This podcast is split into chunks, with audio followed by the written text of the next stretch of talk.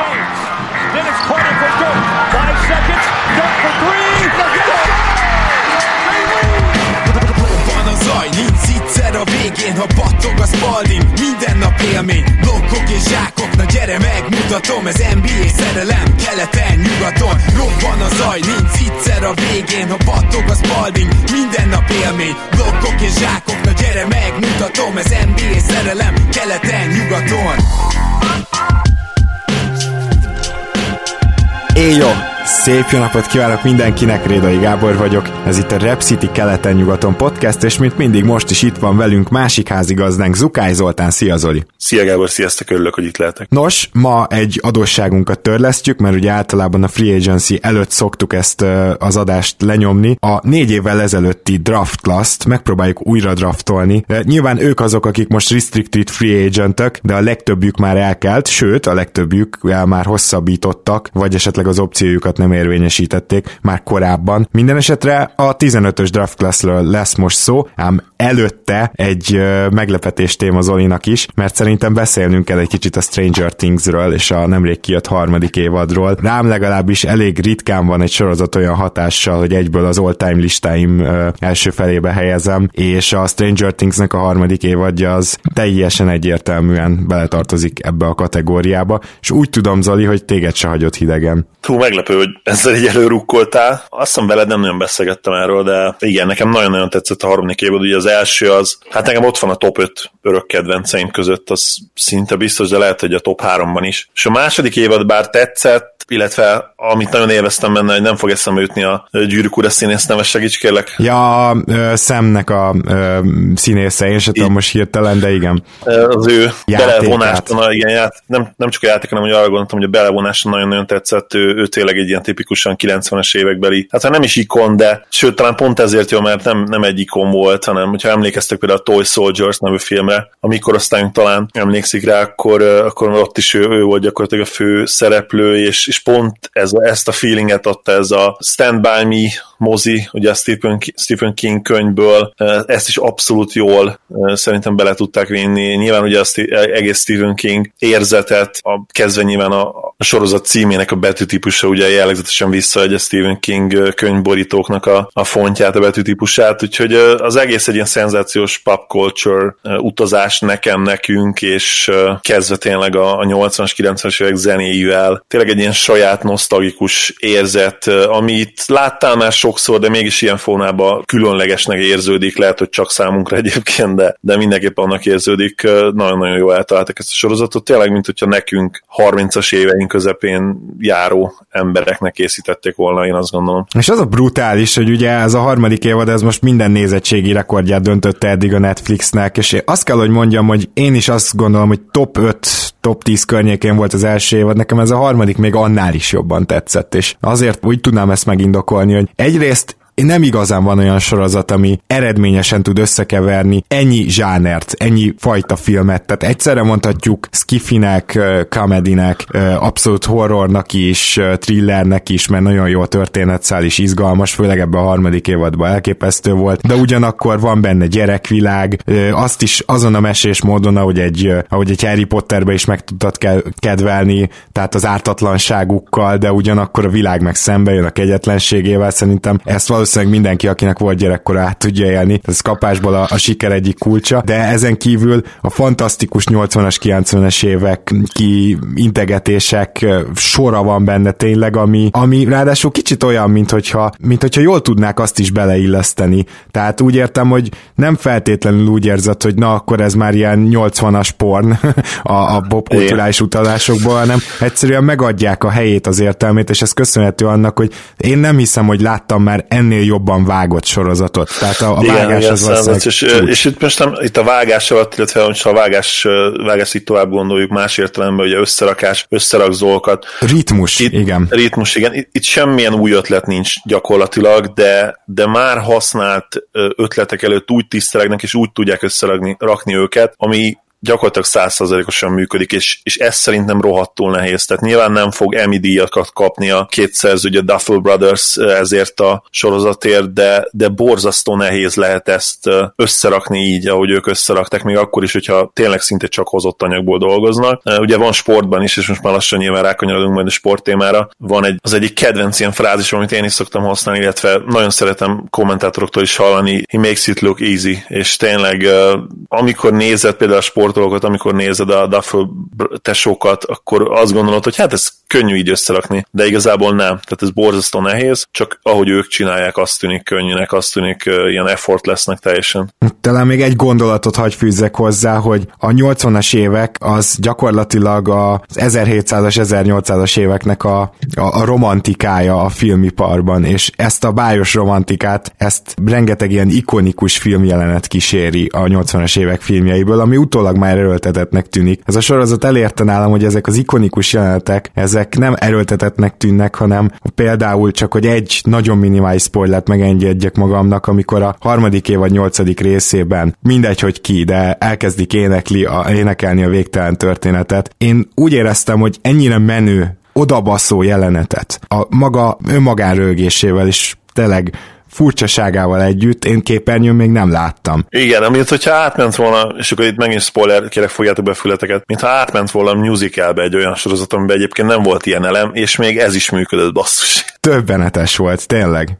Na jó, a 2015-ös draft class viszont egyáltalán nem hasonlíthatjuk össze annyiban a, a Stranger Things-el, hogy ugye eléggé under the radar sorozat volt, tehát hogy nem, nem az volt, hogy nagyon várta mindenki és bearangozták, hanem egyszer csak így szóltak az emberek egymásnak, hogy te figyelj, én ezt elkaptam, és baromi jó, és tényleg az első napokban még nem is jött jelentős kritikai visszajelzés, aztán egy héttel később már mindenki ö, odáig volt érte. Na most 2015-ös draft osztályt meg úgy várták, hogy hát azért itt nagy nagyon mély lesz, nagyon jó lesz, és így utólag, hogy végigmentem az értékelésemen, meg megcsináltam tírekben az első 30-amat, így azt kell, hogy mondjam, hogy ez bizony minden volt, csak nem mély. Igen, én is nézegettem ugye a redraft cikkeket erről, kis ikletet, hogy egy kis ikletet kapjak, és sok mindent lehet rá mondani, az speciál, hogy mély lett volna, azt nem. Igen. Ehhez a műsorunkhoz mindenképpen ajánlanám azt, hogy nyissatok ki egy akár Wikipédia oldalt azzal kapcsolatban, hogy mi volt a pontos sorrend az eredeti drafton, mert nyilván úgy is lehet értékelni, hogy bizonyos játékosokat mennyire választottak túl hamar a csapatok, vagy bizonyos játékosokat pedig mennyire nem kellett volna kiválasztani, már a top 10-ben is van egy pár ilyen. Én természetesen próbáltam talent szerint újraosztani, és akkor menjünk is az első helyről, mert még azt gondolom, hogy te, mint az egyik legnagyobb képi rajongó, és egyetértesz velem abban, hogy Carl Anthony Towns egy önálló tírben az első helyezett. Én azt gondolom, hogy ő tehetségre még mindig nem érte el abszolút a plafonját, pedig már láttuk végre azt a legalább fél szezont, ahol védekezésbe is szintet lépett, támadásba pedig elképesztően domináns volt. Én azt gondolom, hogy ő az ő tehetsége az all-time top 50-es szintű tehetség, de lehet, hogy all-time top 30-as. Nem tudom, hogy el fogja elérni, de egyértelmű Hall of Famer, sérülések és más sem, hogy is mondjam, csak hátráltatja, úgyhogy nálam ő egy külön tírben vezeti ezt a bizonyos draft class-t. Towns nálam is természetesen első volt, de én nem is feltétlenül a tehetségére hegyezném ki, mert azt szerintem nem feltétlenül objektíven kimagasló, nagyon tehetséges nyilván, de, de én nem gondolnám azt, hogy ő minden idők egyik legnagyobb tehetsége, viszont a produkciója, amit az NBA-ben nyújtott, mutatott eddig, az egészen hihetetlen. A védekezés volt az egyetlen kérdője vele kapcsolatban, ugye egy elit scoring magas ember, aki be tudja dobni a triplát, mit be tudja dobni a triplát, hát gyakorlatilag elit triplázó volt az előző évben. Már-már talán nem is csak a pozícióját nézve, hanem úgy, úgy összességében is. És bár ugye a mini hát nem volt túl sikeres csapatként, ez nyilvánvalóan nem rajta múlott. Egészen hihetetlen statokat hozott megint csak a, a két évvel ezelőttihez hasonlóan egyébként. Utána volt ugye egy nagyon pici visszaesés, de, de most megint visszatért arra az útra, ami gyakorlatilag azt jelenti, hogy ő MVP számokat hoz. Nyilván a csapat sikereknek meg kell érkeznie majd a boxkor statokhoz, és akkor lehető igazán elismert a ligában, majd mint mondjuk egy top 10-es játékos. Egyelőre még nem tartott, én azt gondolom, de jó eséllyel azért oda fog kerülni. Nyilván benne van az a veszély is egyébként, hogy AD-hez, Anthony Davishez hasonlóan azért megkérdőjelezzük majd előbb-utóbb, hogy miért nem tud esetleg play jutni, ha nem sikerül. Ugye tavaly tudjuk, hogy play jutottak, de hát legyünk őszinték, akkor azért egy nagyon mély csapaton, csapatban játszott. Idén azért láttuk, hogy, hogy neki ezen a ponton még azért kell segítség elég komolyan. Meglátjuk, hogy jövőre ez mennyire lesz így. Egyébként az tényleg elgondolkodtató, és már többször így beszéltünk róla, de lassan, lassan én eljutok oda, hogy kimerem jelenteni, hogy a, az a magas ember, illetve gyakorlatilag Jokicsot és Embiidet tudom más-más okokból kivenni ebből az egészből, de általában egy magas embernek kell segítség, mert egyszerűen olyan a liga, hogy kell mellé egy periméter játékos, aki olyan ballhandlinggel és irányítói képességekkel is rendelkezik, meg scoringgal is. Anélkül nem fogsz tudni egyszerűen csapatot építeni. Igen, de egyébként ez igaz Jokic és Embiidre is, tehát Embiidnek szüksége van arra, hogy Simonsból sztár legyen, Jokicnak szüksége van arra, hogy Murrayből sztár legyen. Hogyha ez nem történik meg, legy, lehetnek ők bármennyire jók, nem fognak tudni bajnoki cím közelébe kerülni. Igen, igen, így van. Nem tudom te, hogy vagy vele, mert e- erre azért óvatosan nem válaszoltál, de nálam a második tírben hárman vannak. Nem tudom, hogy neked ott az első tírben még odaférte bárki. Nézd, én produkció alapján rangsoroltam őket, ha csak és kizárólag upside alapján rangsoroltam volna őket, akkor képít is biztos vagyok benne, hogy az első tírbe rakom. Towns mellé, mást én megmondom, hogy nem raktam volna már oda, tehát Devin Bookert én,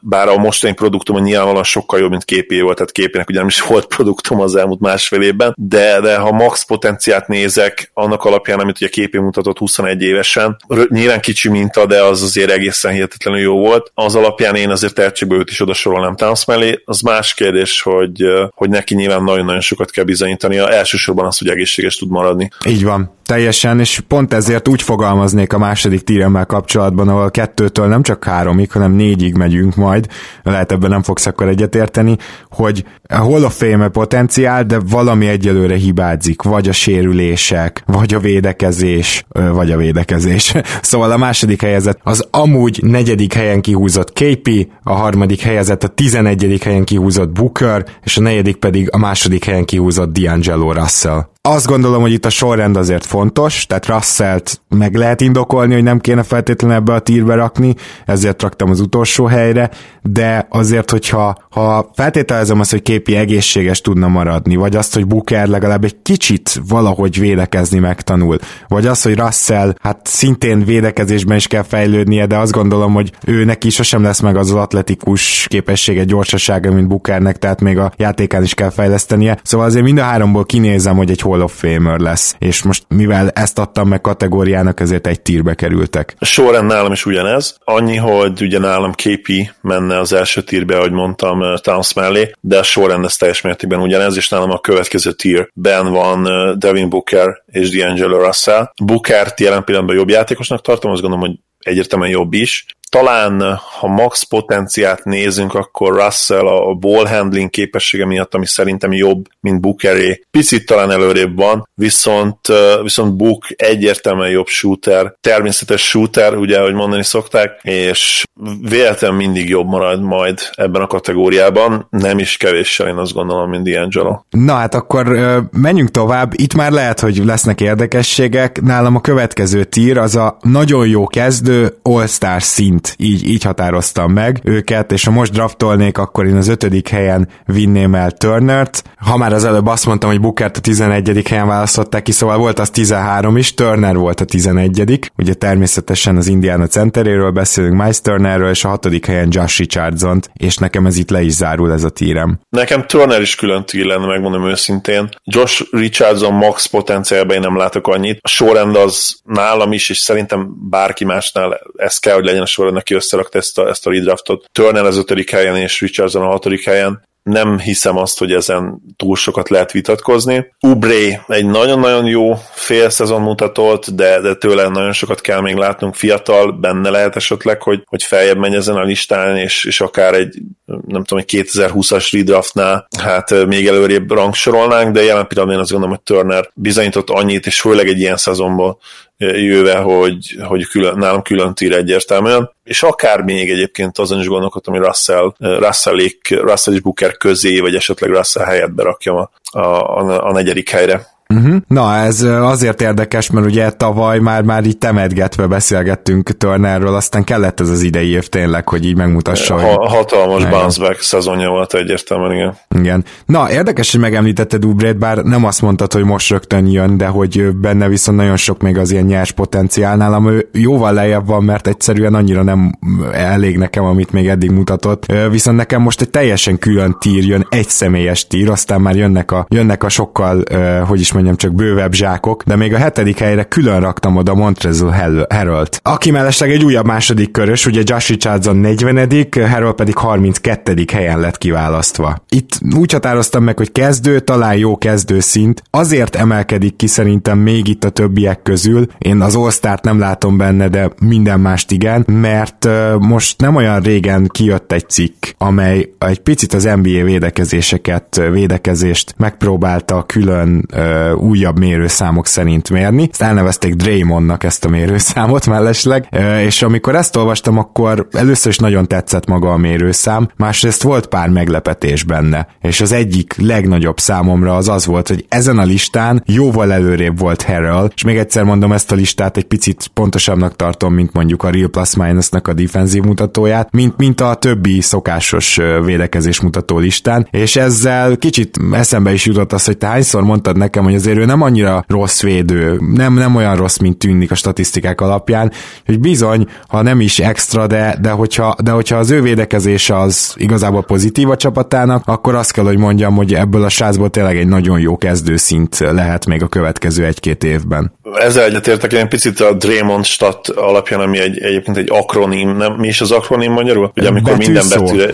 igen, talán betűszó, igen, köszönöm, tehát ez egy betűszó, ugye a Draymond most nem fogjuk elmondani, hogy mit jelent, de majd figyelmetekbe ajánljuk a cikket szerintem a podcast linkje alatt. Szóval hogy nekem azért nem tetszik egyébként ez a stat, főleg ha ezt mondod, hogy, hogy neked jobban tetszik, mint az RPM, mert igazából ez a stat semmi más nem mutat meg, mint azt, hogy a dobásokat hogyan védik le a védők. Amire mondhatod, hogy a legfontosabb készség, de például én maga sem bereknél nem vagyok abban biztos, hogy ez a legfontosabb készség. És itt lehet a kutyálása például, amikor Herelnek a, a gyenge DRPM statjáról beszélünk, hogy amikor ott van előtte az ember, és ugye neki egy hihetetlen durva wingspan van, azt hiszem 7 láb 5 inch, nagyon jó atléta, amikor ott van az ember, úgymond ott van a célpont, nem kell sokat gondolkodni, akkor ő nagyon gyönyörűen tudja a dobás zavarni, és ez látszik ebből a statból. Viszont amikor használnia kell az agyát, amikor két ember között van, mondjuk ilyen holtérben nevezzük így, és, és jó döntést kell hozni az agyával és a lábával, akkor bizony abban nem, nem feltétlenül jó. És ezért nem szeretném azt mondani, hogy ez, ez a stat feltétlenül jobb, mint mondjuk a DRPM stat. Én, én azt gondolom, hogy nincs tökéletes statisztika védekezés, és soha nem is lesz, mert ezt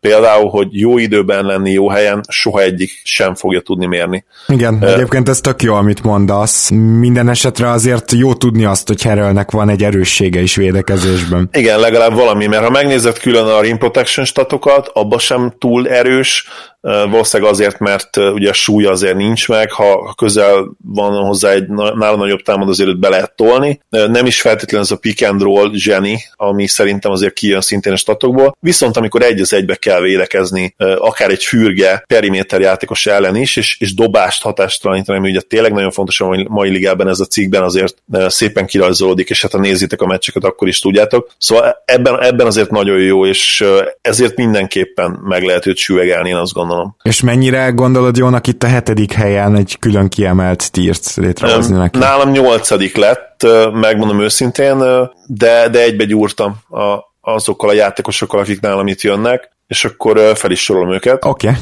Nekem ugye Richardson volt a hatodik helyen, Úbri a hetedik helyen, periméter játékosok, nem feltétlenül ballhandről egyikük sem, de, de azt gondolom, hogy kiváló free and league prospektek. Richardson már több is, mint prospekt, Úbréba én nagyon sokat látok, és és egy úgynevezett energy guy-nál, ami ugye Herel bármennyire is imádom, azért én magasabb helyre kellett, hogy rakjam, de őket nagyjából egy tírbe raknám egyébként, mert annak a valószínűség, hogy bármikükből osztál lesz, szerintem elég uh, csekély. Hát mondjuk azért tartom ezt igazságtalannak Josh Richardsonnal szemben, mert neki éppen a csapata miatt, ahova került, csekély az esélye, de azért, hogyha ő csak egy fél szintet még tudna lépni, és úgy lett, maradt volna így Miami-ban, akkor szerintem ő reálisan lehetett hmm, volna Nem tudom, szerintem, szerintem picit túlértékeled richardson én nem vagyok annyira hatalmas fanya. Én értem, hogy mindenből tud egy kicsit a játékból. Ugye te szoktad mondani, hogy, hogy poor man's Jimmy Butler. Abszolút ő jut eszembe, igen. igen. Ezt, ezt egyébként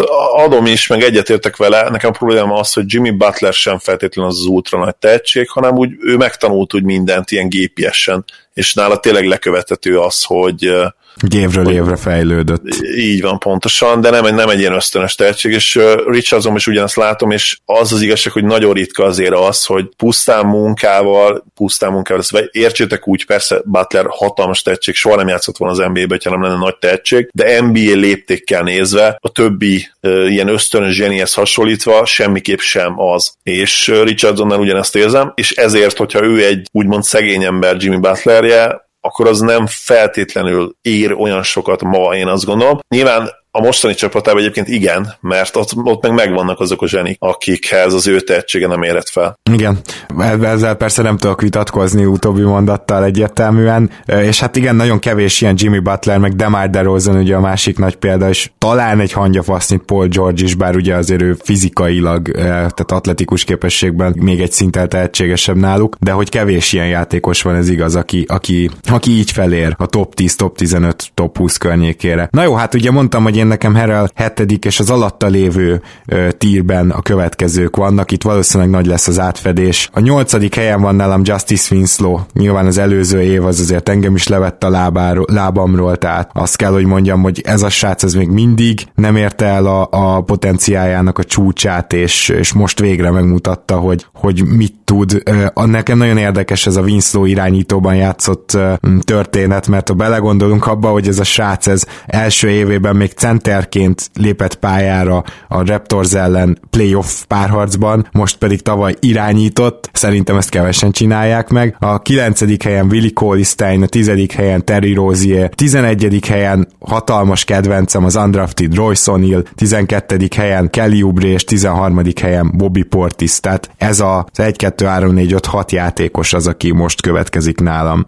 Ja, és ezek a szerintem kezdőszintű potenciállal rendelkező játékosok. Tehát még egyszer Winslow, Colistein, Rozier, Royce O'Neal, Kelly Oubre és Bobby Portis. Nem rossz, nem rossz tetszik ez a lista. Nekem a 9. helyen Terry Rozier volt, a 10. helyen Willie Colistein. Mind a kettőben látok még extra potenciált Roziernek, nem tudom elfelejteni, és itt most jó értelemben mondom, nem tudom elfelejteni azt a playoffot, amit produkált két éve. Voltak hihetetlen, hihetetlen jó meccsei tényleg, tehát ahol All-Star szinten játszott. Én még szeretném elhinni azt, bármennyire is gyenge szezon futott, hogy az nem volt véletlen, és nyilván bele is illene egyébként a Hornets hát sanyar állapotaiba azt, hogyha ő most szírten zseniálisan játszana, és oda, oda vinni őket a 11. helyre keleten. Igen. Én abszolút ezt várom, szóval benne még tényleg van kiaknázatlan potenciál. Ugyanezt érzem Willi Colisztányban is, ha végre tényleg kihúzza a fejét az ülepéből, és, és arra koncentrál, hogy, hogy jó helyen legyen jó időben, ami picit magam ellen beszélek, mert ugye elmondtuk, hogy az nem feltétlenül csak az akaraton múlik, hanem valami más is kell hozzá,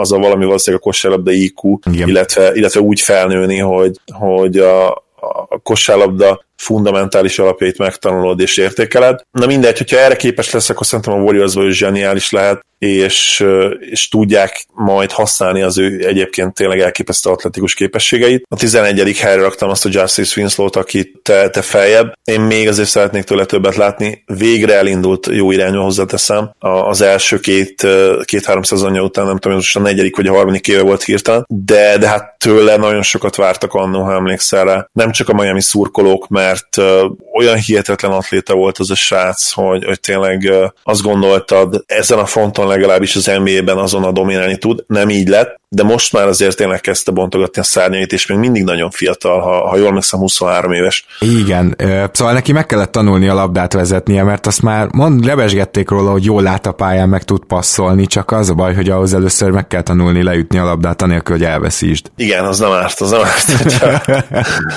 és nálam egyébként Dallon Wright jön utána a 12. helyen. Ez picit ilyen, hát wishful thinking is, már így vizionálom magam előtt, főleg, hogy most Cuban lenyilatkozta, hogy valószínűleg kezdeni fog, hogy, hogy ő hoz egy ilyen nagyon-nagyon jó szezon Dallasban, nyilván nem all szezon, de mondjuk ilyen 14 pontot berak a közösbe, öt lepattanót leszed, és mondjuk ki azt négy asszisztot, teszi ezt majd kiváló spacing mondjuk ilyen 37%-os triplázással, és jó védekezéssel, és ha ő ezt megcsinálná, és ne adj Isten, vagy inkább adja a teremtő, hogy a Mavericks playoffba jut, akkor, akkor szerintem még akár a top 10 közelébe is odaférhetne jövőre, ha akkor újra csinálnánk egy ilyen redraftot, amit ugye nem fogunk. Igen, viszont ez élete nagy esélye, ez egyértelmű, kezdőirányító lehet egy akár playoffba vágyó csapatban, én azt gondolom, hogy Wrightnak, ráadásul ő ilyen szempontból Doncsics mellé tök jó, mint ahogy nyilván Doncsics mellett sokan szeretnének játszani, de hogy ez az ő nagy esély, hogy megmutassa, hogy így 27 évesen még van benne egy lépés. És akkor kérdezem, hogy véget ére itt a tíred, tehát például az általam említett Royce O'Neal, Bobby Portis páros az már a következő kategóriába tartozik nálad? Megmondom őszintén, hogy, hogy itt már nálam elég nagy volt így a, hát a szórás, és, és nagyon nehezen tudtam dönteni bizonyos játékosok mellett. Az az igazság, hogy, hogy például egy Royce O'Neal-nak a max potenciált felmérni, amikor egyrészt nem láttam annyit játszani, másrészt meg tudom azt, hogy ő tényleg egy abszolút roleplayer az NBA-ben, nagyon nehéz, és, és inkább itt már nálam azok a játékosok jöttek, akik vagy nem is kezdők, vagy bár kezdők, de teljesen egyértelmű, hogy, hogy nem szupersztárok, na, úgyhogy ezek kicsit magam ellen beszélek az előzőnél, de a max potenciált nehéz szerintem belőni például egy Royce de azt azért már tudjuk, hogy, hogy olyan nagyon magasan azért nem lehet. Igen, abszolút. Én, én azért gondolom, hogy ő még ebbe a kezdő, lehetséges kezdő tírembe beletartozhat, mert amit csinál, az viszont annyira értékes, az, hogy egytől négyig tud védekezni, és jól, az, hogy bedobja a triplát, az, hogy egyébként legalább annyira le tudja ütni a labdát, hogy megtámadjon egy closeoutot. Hát ez önmagában egy olyan értékes dolog, amit lehet, hogy vannak azok a kezdők, akik csak negyedik, ötödik opciók, de attól még úgymond legit kezdők, és azt gondolom, hogy Royce Royce lehetne ilyen az NBA-ben még. Én is azt gondolom, és, és azért emlegetjük is őt, amikor azt kérdezgetjük, és nem kell nagyon sokat győzködni magunkat a válasza, hogy miért lehet jó ez a jazz, mert, mert egy ilyen játékosuk van többek között a padon, és bár nincsen kiemelkedő sztárjuk, de hihetetlen durván mélyek lesznek. Jó, akkor, akkor majd mielőtt tovább mennénk, akkor rögzítsük már azt, hogy kik azok az első, mert az első tíz már mind a kettőnknél megvolt, sőt már ugye ki is mentünk belőle, tehát kik azok, akik az első tízben keltek el, de jutólag abszolút nem ott kellett volna. Ugye a harmadik helyen elkelt Jalil Okafor, az ötödik helyen elkelt Mario Hezonja, a hetedik helyen elkelt Emmanuel Mudier, ugye őt Denver választotta, nyolcadik helyen Stanley Johnson, kilencedik helyen Frank Kaminski. Tehát azért itt is elmondhatjuk, hogy hát a fele sikerült, a másik fele meg nagyon nem. És akkor menjünk is egy picit tovább, összeegyeztethetjük a következő tír, de akkor én elmondanám, hogy nálam ugye a 13. helyig mentünk, de a 14-nél tartunk. Itt jön egy olyan csoport, hogy Norman Powell, Tyus Jones, Delon Wright, Larry Nance Jr., Kavon Looney és Pat Connaughton. Nálam ez a következő csoport. És itt pedig tele vagyunk első kör végi, második kör elejé játékosokkal. Tehát még egyszer Norman Powell, Tyus Jones, Delon Wright, Larry Nance, Kavon Looney és Pat Connaughton. És ez a jó csere csoport. A 12. helyen nálam is Norman Powell jött, aztán 13. helyen Bobby Portis. Én, én ide raktam TJ McKennet, megmondom őszintén a 14. helyre. Én az ő játékát nagyon-nagyon szeretem. Ő, ő aztán tényleg az a játékos, akinek abszolút nem magas a, a plafonja, de a padló az szerintem nagyon értékes, úgyhogy, úgyhogy nálam ő jött. Aztán Ronda Hollis Jefferson, Tyus Jones, Kevin Looney, tényleg ezek a srácok azok, akik, akiket be tudsz úgymond ilyen, ilyen plug and play-szerűen rakni a kezdőbe, és tudod nagyjából, hogy mit fognak nyújtani, nem fogják valószínűleg elveszíteni a meccset, akár még uh, nyilván Looney esetében a play is lehet nagyon értékes uh, perceket kapni tőlük, de behatároltak. Igen, igen, és akkor nálad ebből a tírből Ja, Delon Wright nem véletlenül hiányzott, mert őt ugye feljebb raktad, Royce O'Neal még mindig nem hangzott akkor el, illetve Pat Connaughton volt az, akit én bemondtam, és Larry Nance Jr., ők, ők ketten akkor nálad valószínűleg lejjebb vannak még egy picit. Igen, így van. Nekem utána Stanley Johnson jön, utána jön Roy O'Neal, és, és gyakorlatilag ezzel ki is fújt számomra az első kör oh. itt, itt, itt, a 20. környékén. Én megmondom, hogy utána már nem láttam értelmét annak, hogy tovább rangsoljam őket. Ez a draft szerintem kb. itt állt meg tehetségben. Nyilván egy, egy Jolly Lokafor meg lehet még nevezni, és lehet róla elmékedni, hogy még esetleg nem zárult be előtte a kapu, nyilván egy emelni a Moody ugyanezt meg lehet csinálni. Egy Frank Kaminskivel szerintem már nem lehet. És mi a helyzet uh, Konotonnal?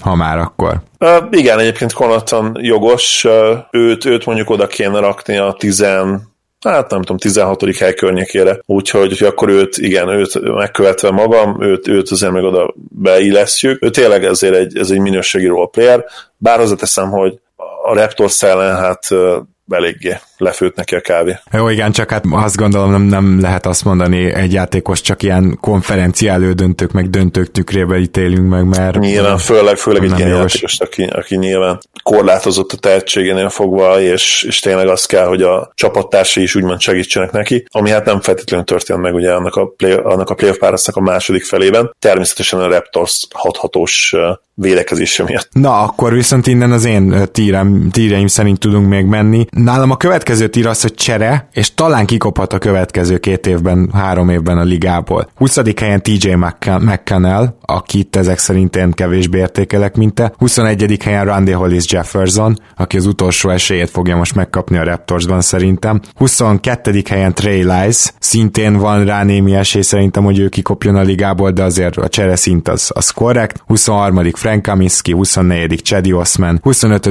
Justin Anderson és 26. Quinn Cook. Én ezekre a játékosokra úgy tekintek, mint olyan cserejátékos, akiket, hogyha három év múlva nem lesznek a ligában, akkor nem biztos, hogy emlegetni fogunk. Cook és Lice egyébként nagyon jó említések, én azt gondolom, Lice nálam ki a biztosítékot az előző szezonjával.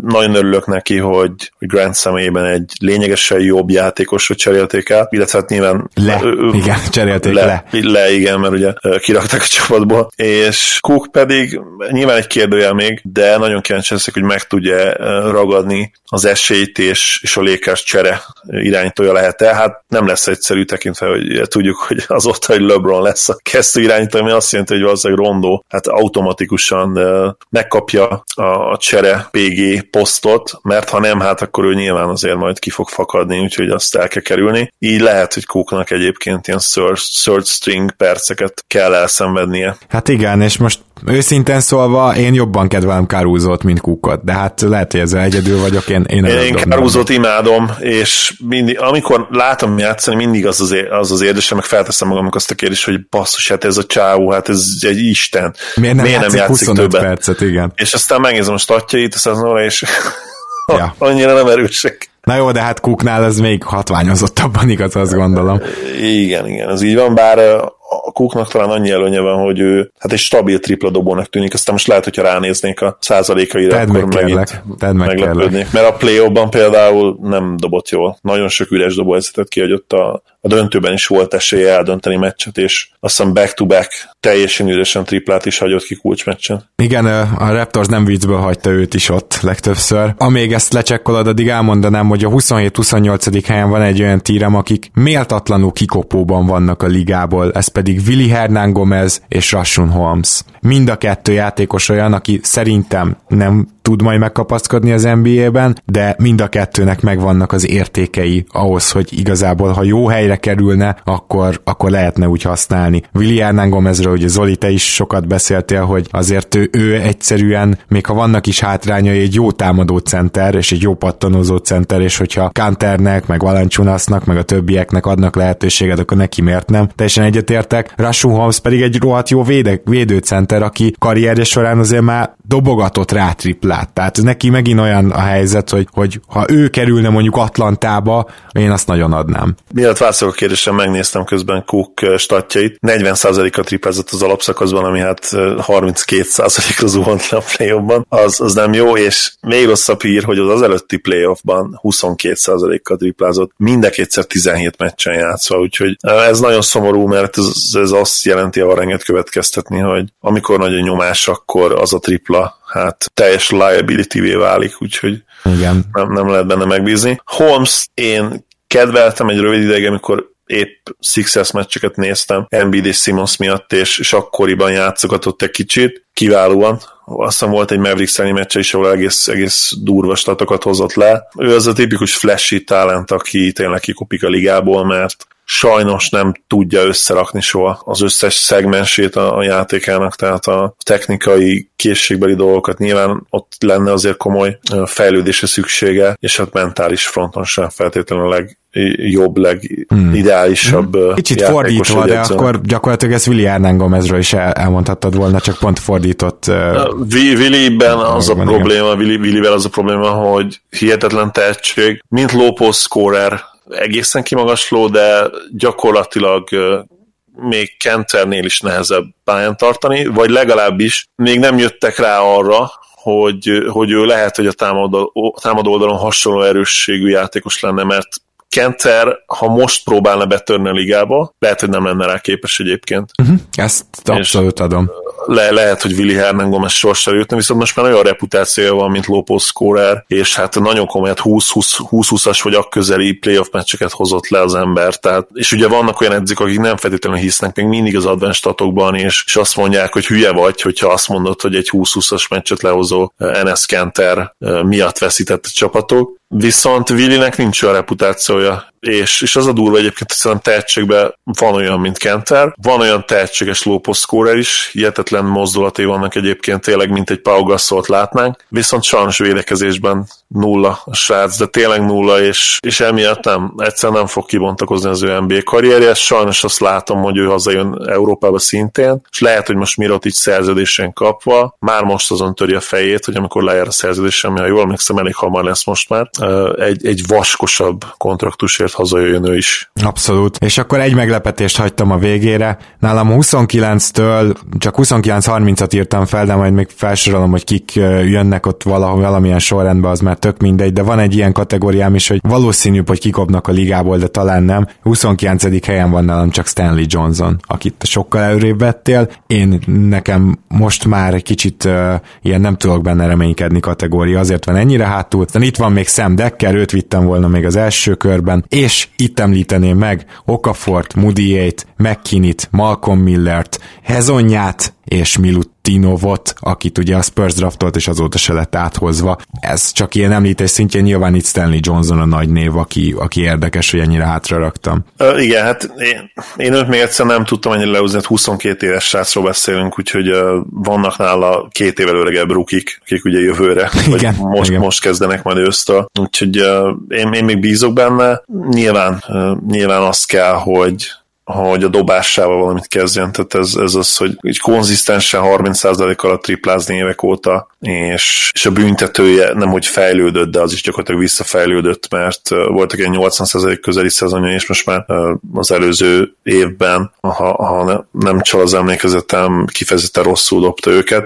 Igen. Plusz, plusz nyilván ball handling az teljesen nulla, tehát nem, nem tud igazából mit kezdeni a labdával, neki abszolút egy ilyen Sean Marion kurzust kéne elvégezni, és kihajtani a belét, és, és úgy kezdeni magával valamit a ligában, mert más út az valószínűleg nem lesz most már nyitva számára Câmara. Illetve jegyezzük meg, hogy itt a felsoroltak közül Alfonso mckinney lesz óriási lehetősége, mert minden jelenlegi tudásunk szerint kezdeni fog a Warriorsban, ami szerintem nagyon csúnya bukta lesz, tehát hogy ezt hozzáteszem. Hát hogy... igen, ha az ő playoff teljesítményében indulunk ki Kukéhoz hasonlóan, akkor nem lesz benne sok köszönet, igen. Hát nem. Na hát ez, ez lett volna az újradraftolása a 2015-ös korosztálynak. Én azt gondolom megegyezhetünk abba, hogy jó indulattal egy olyan 15 darab olyan játékos van, aki majd reálisan lassan kezdeni fog az NBA-ben, és természetesen nem úgy, mint McKinney, úgyhogy, úgyhogy May draft semmiképpen nem volt, viszont érdekes és izgalmas volt most újra osztani. Draftolatlanok a dob 15-ben, Josh Richardson második körös hatodik, tehát hogy azért voltak itt is bőven-bőven mellényúlások a GM-ek részéről, ezt megállapíthatjuk. Így van, illetve csiszolatlan gyémántok is, akik hát azóta csiszolódtak, mint az által említett Richardson, és lehet, hogy még nem is pompáznak teljes fényükben.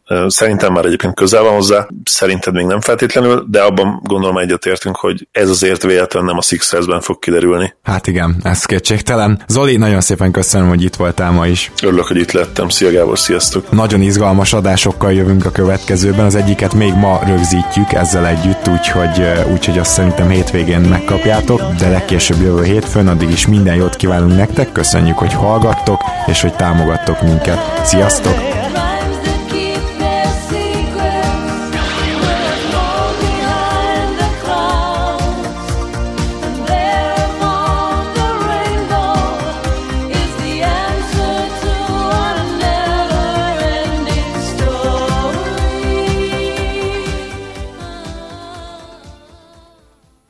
Ha más podcastekre is kíváncsi vagy, hallgassd meg a Béton műsor ajánlóját.